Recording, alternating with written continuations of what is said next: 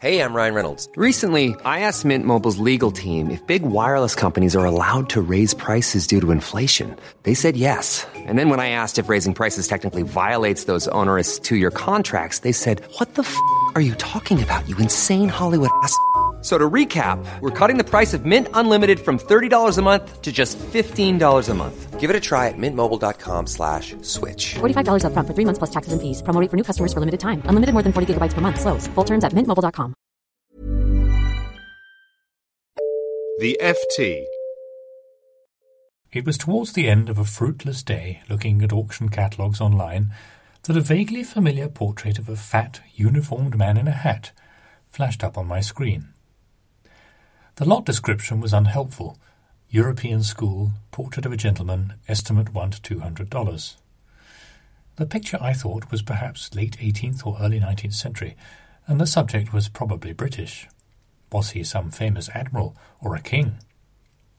I'd already looked at hundreds, if not thousands, of images that day in my hunt for miscatalogued paintings, which we call sleepers in the art trade, and by then was feeling too lazy to flip through my mental Rolodex of potentially matching sitters. So instead, I idly copied the photo's URL and ran an image search on a website called tineye.com. Just a few seconds later, I knew that a portrait of King George III lay waiting to be bought for a song in a minor auction house in the United States. Tineye had matched it with other copies of the painting already online, which is easily done as royal portraits were frequently copied. My then employer, the art dealer Philip Mould, was delighted with this prospective bargain. But I didn't tell him that I'd cheated. I was reminded of this shameful episode when I heard of some new research published by computer scientists at Rutgers, the State University of New Jersey. They had developed a program which, they said, revealed how artists were influenced by earlier paintings through recognizing, a little bit as Tineye had, certain aspects of composition and technique throughout art history. In response, news headlines asked, Will computers put art historians out of work? The program's results were patchy, but not unimpressive. Its conclusion that Bellini was influenced by Titian was a little off beam, since, in reality, it was the other way around. Titian was Bellini's pupil. But Rubens certainly was influenced by Titian, as the computer argued, studying and making copies of his work. I would argue, though, that the Rutgers team began by asking the wrong question. In an old episode of the 60s television series The Prisoner, Patrick McGoohan is confronted with a new wonder machine which knows the answer to every question in the world and which will one day make man redundant. But when McGoohan simply asks the machine why, it explodes. The point is, only humans can really begin to tell us why Bellini painted as he did. But how Bellini painted is a more straightforward question and there are many ways computer science can help us with that. Like any academic discipline, art history is essentially about the accumulation of data, and art historians are coming to realize that computers allow us to compile, access, and analyze information about art in an unprecedented way. For example, a new website called Your Paintings has placed every oil painting in UK public ownership online. That's over 220,000 pictures. At first, the dataset was quite limited artist, subject, date. But new information is being added all the time. Through a process known as tagging, where objects within pictures, from dogs to jewellery, are identified and recorded, volunteers working with Oxford University's Visual Geometry Group have helped train a computer program to recognize these objects automatically. The accumulation of such data means we'll eventually be able to ask programs like Oxford's questions as varied as when did earrings first appear in portraits? What was the rate of increase in female sitters in portraits over time? And over what period and by which routes did painting in oils replace painting in tempera? For the first time, we'll have quantifiable data previously unavailable to art historians. But what about the who of art? Can a computer tell us who painted a picture?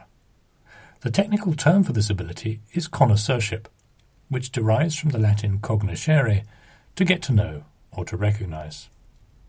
Spend enough time getting to know an artist's style, the theory goes, and soon you'll be able to tell whether they painted a picture simply by looking at it. Some art historians refuse to believe in connoisseurship. Others practice it enthusiastically, but are hopeless. A few get it right most of the time, which is perhaps the best we can hope for. It's a fairly haphazard cognitive process, relying mainly on a light bulb moment of recognition, and is of course fallible to all the flaws of human thinking, be it overconfidence, that you just know it's a Rembrandt, or jealousy, that someone else spotted it when you didn't. Surely a computer, not subject to such whims, could do better. If it was fed enough information on every securely identified Rembrandt in the world, and was able to recognize Rembrandt's trademark brushstrokes, even the way he mixed his paint and ground his pigments, might it then be able to recognize his technique in other previously unknown works? Actually, no, and here's a reason why not. Pupils in Rembrandt's studio regularly made skilled copies of his paintings, using exactly the same techniques and the same paints as the master. By every measurable metric, these would be identified by a computer as Rembrandt's. But a good connoisseur would tell you they were copies in just minutes. Great paintings speak to our soul not because they were made with a certain mix of pigments, but because they've been lit by the spark of human genius. Happily for jobbing art historians like me, that individual genius is something that no computer can recognize. If anyone says they can, they're cheating. For more downloads, go to ft.com forward slash podcasts.